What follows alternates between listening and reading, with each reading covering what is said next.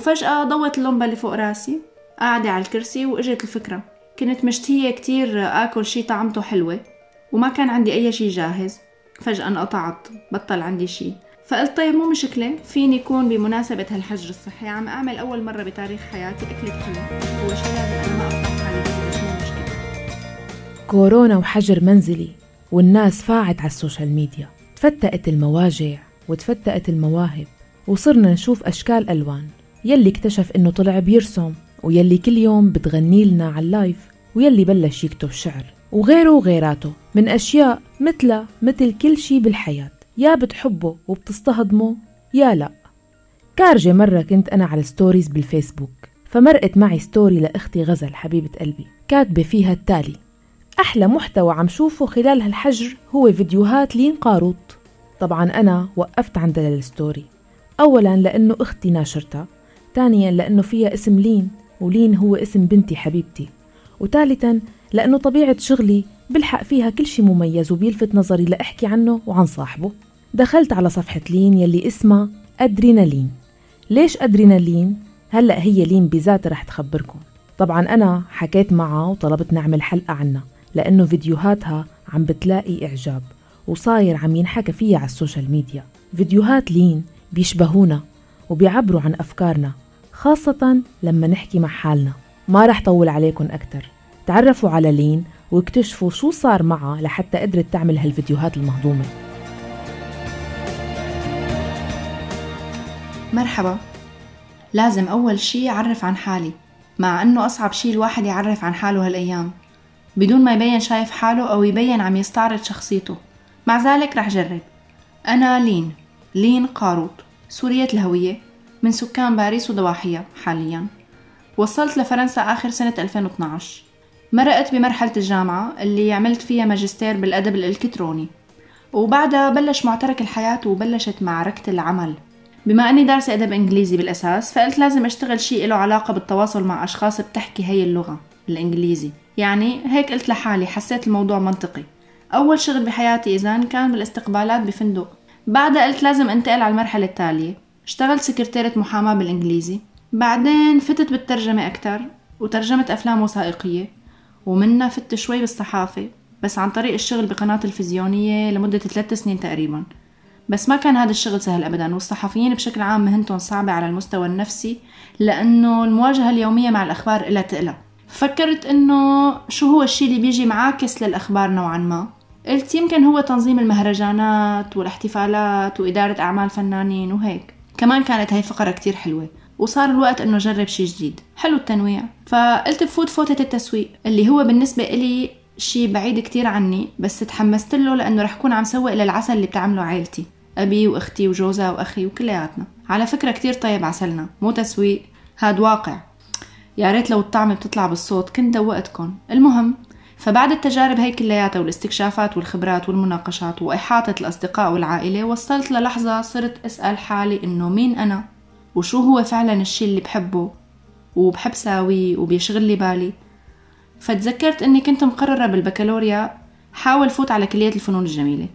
الفوت على هالكلية بالذات كتير كانت صعبة لأنه ما في ولا جامعة بسوريا غيرها بالفنون الجميلة وكانت بدمشق وفي فحصين للقبول بالإضافة لعلامات بكالوريا معينة وبياخدوا عدد كتير قليل من الطلاب اللي بتقدم. مو مشكلة منجرب. وتشجعت كتير وتدربت ورسمت كتير وجهزت حالي ورحت على أول فحص.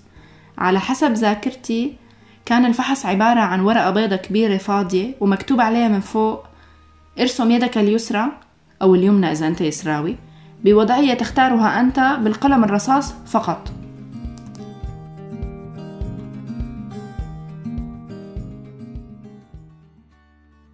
رسمت إيدي اليسار بوضعية صعبة شوي إنه أنا كنت حابة أختار تشكيل مميز ألفت فيه نظر الشخص اللي بده يعطيني علامتي على هالرسمة. وفعلا رسمت شي كتير حلو ونجحت بالفحص الأول. برافو علي حلو. ولما اجى موعد الفحص الثاني ما رحت عليه.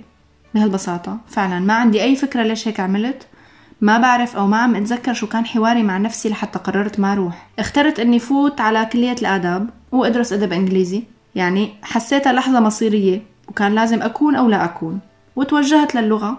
يعني بظن إنه أنا اليوم بهالحجر الصحي وعن طريق فيديوهاتي عم أرجع أتواصل مع هذا الجانب الفني أو الإبداعي اللي عندي إياه واللي هو مخبى جوا واللي بجوز كان عتبان علي واللي حابب يلاقي صلة وصل بين الكلمة والصورة.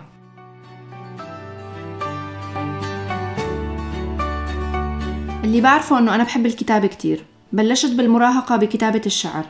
هلا لما ارجع اقرا شو كنت اكتب بضحك كتير بس بنفس الوقت بعرف انه هنيك كانت البداية الحقيقية. بالشعر كسرت الحاجز اللي بيني وبين اللغة بصراحة. بعرف كمان اني بحب التصوير وبحب شوف بعيوني شغلات مثل ما بحب اسمع بإذني أصوات وأكتر الشي بحبه لما كلياتهم يكونوا سوا نص وصورة وصوت. كان صار لي فترة قبل الحجر الصحي يعني عم حاول أعرف شو هي الصيغة اللي بدي أربط فيها كل هدول سوا وتكون النتيجة حلوة. إجا الحجر الصحي مثل كأنه إجا مشان يأمن لي فرصة فكر أعمق وأكتر وبهدوء. وفجأة ضوت اللمبة اللي فوق راسي قاعدة على الكرسي وإجت الفكرة. كنت مشتهية كتير آكل شي طعمته حلوة وما كان عندي أي شي جاهز. فجأة انقطعت بطل عندي شي. فقلت طيب مو مشكلة فيني يكون بمناسبة هالحجر الصحي عم أعمل أول مرة بتاريخ حياتي أكلة حلو. هو شي لازم أنا ما أفضح حالي فيه بس مو مشكلة. المهم إني مع أكلة الحلو هي قررت إني شغل الكاميرا وهون بلشت كل الحكاية صارت تنطوت القصة كتير على السريع من الفيديو الأول للتاني للتالت وصرت مع الوقت حس حالي عم ألعب مع البيت ومع الأفكار ومع الكاميرا ومع الصوت ومع الآخرين. وكل فيديو مأخوذ من زاوية مختلفة من البيت والبيت صغير كتير أصلا والمواضيع كتير مختلفة ومتشعبة. مثلا مرة كنت قاعدة عم أشتغل على واحد من الفيديوهات بتقوم أمي بدق تليفون مشان تقلي إنه هي حابة إني لاقي شي طريقة أحكي فيها عن الطاقم الطبي بالفيديو.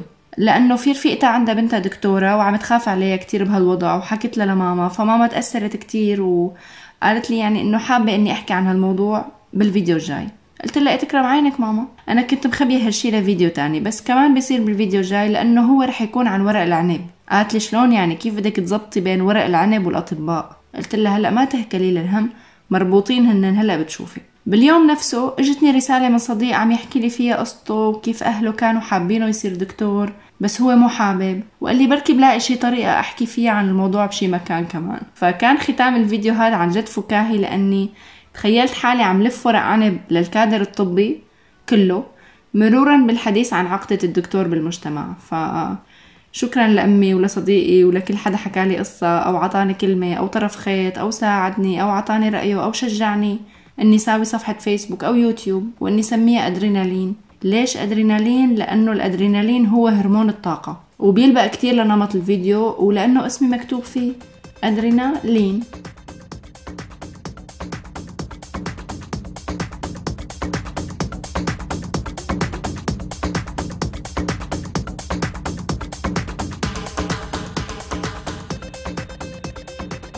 الفيديو الجاي رقم 13 رح يكون مفصلي لأنه هو الفيديو اللي أدرينالين رح تقرر تنتقل فيه من البيت اللي منشوفه بالفيديوهات للبيت الجديد اللي أنا فيه هلأ اللي نقلت عليه من كم يوم.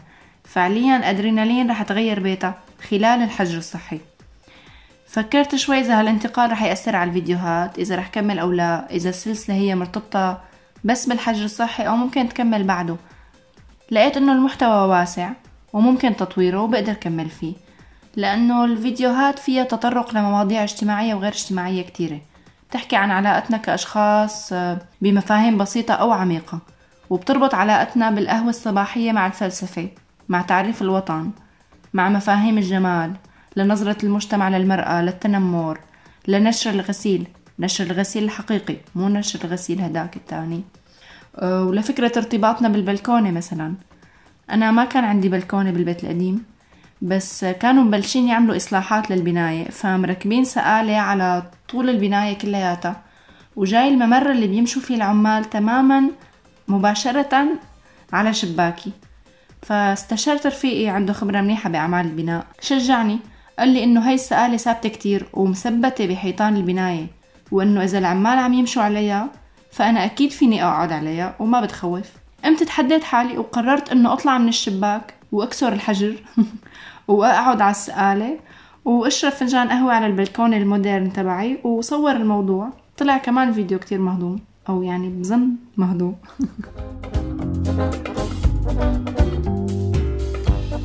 هاي سلسلة الفيديوهات عنوانها أفكاري مستعجلة بس أنا لا. بما معناه إنه الأفكار عم تركض بس أنا بالحجر الصحي وما فيني ساوي شي وعلى مستوى أعمق بشوي إنه الأفكار ما بتخلص وكل شي حوالينا عم يركض وعايشين فعلا بعصر السرعة والشهرة وما إلى ذلك. بس أنا بحس إنه لا الواحد لازم يستمتع بالطريق. بس الطريق طويل هو مشكلته الطريق إنه طويل. بس مو مشكلة ما ورانا شي. المهم إنه يكون الفيديو والوقت اللي عم أقضيه بالشغل عليه فيه متعة وراحة وفكاهة. بعدين ممكن يكون في أهداف داخلية أكتر للفيديوهات مثل نوع الرسائل اللي أنا بحب وصلها هي تشبه الرسائل اللي أنا بحكيهم مع حالي بس هون عم شاركهم مع الناس. مرة شفت بوحدة من مقابلات نوال السعداوي بغض النظر عن إذا نحن بنتفق معها بكل أفكارها أو لا. بس هي بتقول بالمقابلة جملة لقيتها أنا كتير حلوة وهي الإنسان هو تعبير تعبير عن عقله وعن فكره. أنا عم أعمل هاي الفيديوهات كنوع من التعبير وعم حاول إني ضل تماما على طبيعتي وعلى حقيقتي لأنه أنا كمان بحب شوف الناس على طبيعتها بدون تصنع أو زخرفات وهيك. وبحب كتير تابع العالم كيف هي بتعبر عن حالها. يعني عندي فضول تجاه الآخرين وقصصهم وتفاصيلهم. أنا بحب أسمع وبحب التعبير.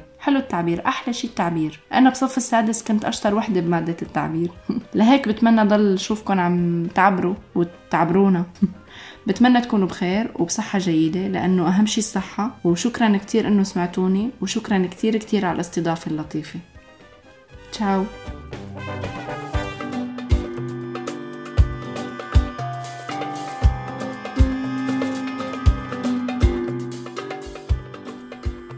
الشكر إلك يا لين وشكرا لكم مستمعينا. فيكم تروحوا هلأ على صفحة أدرينالين على الفيسبوك واليوتيوب وتحضروا فيديوهات لين قاروط احضروهن وشاركوها وشاركونا آرائكم وانتو بدوركم خبروني قصصكم ومواقف صارت معكم لتكونوا ضيوف الحلقات القادمة من بودكاست صارت معي. راسلوني على الواتساب 00 971 568 531 592 واسمعونا دائما من خلال موقعنا الآن dot FM كل منصات البودكاست ال SoundCloud وتطبيق أنغامي. بالإعداد والتقديم كنت معكم أنا مها فطوم. إلى اللقاء.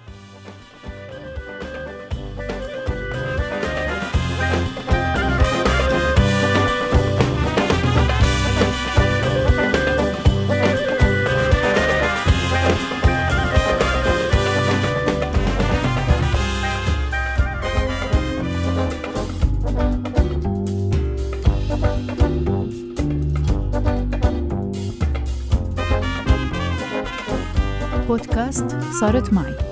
مع مها فطوم على راديو الآن.